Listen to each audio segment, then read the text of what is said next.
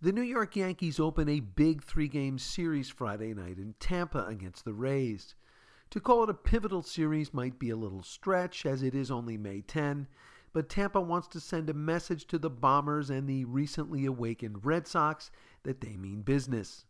Game 1's matchup pits two of the top pitchers in the American League to date. Combined, they will carry a 12 1 record to the mound. Now, before the season started, one would have assumed that this pitcher's duel would be Luis Severino versus Blake Snell.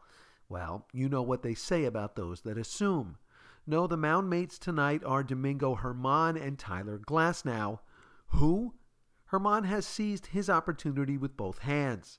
He owns a 2.35 earned run average and is holding hitters to a 158 batting average. Glasnow has an AL best 1.47 earned run average and limits lineups to a 197 average. On paper, this one shapes up to be a beauty, but as we all know, games aren't played on paper.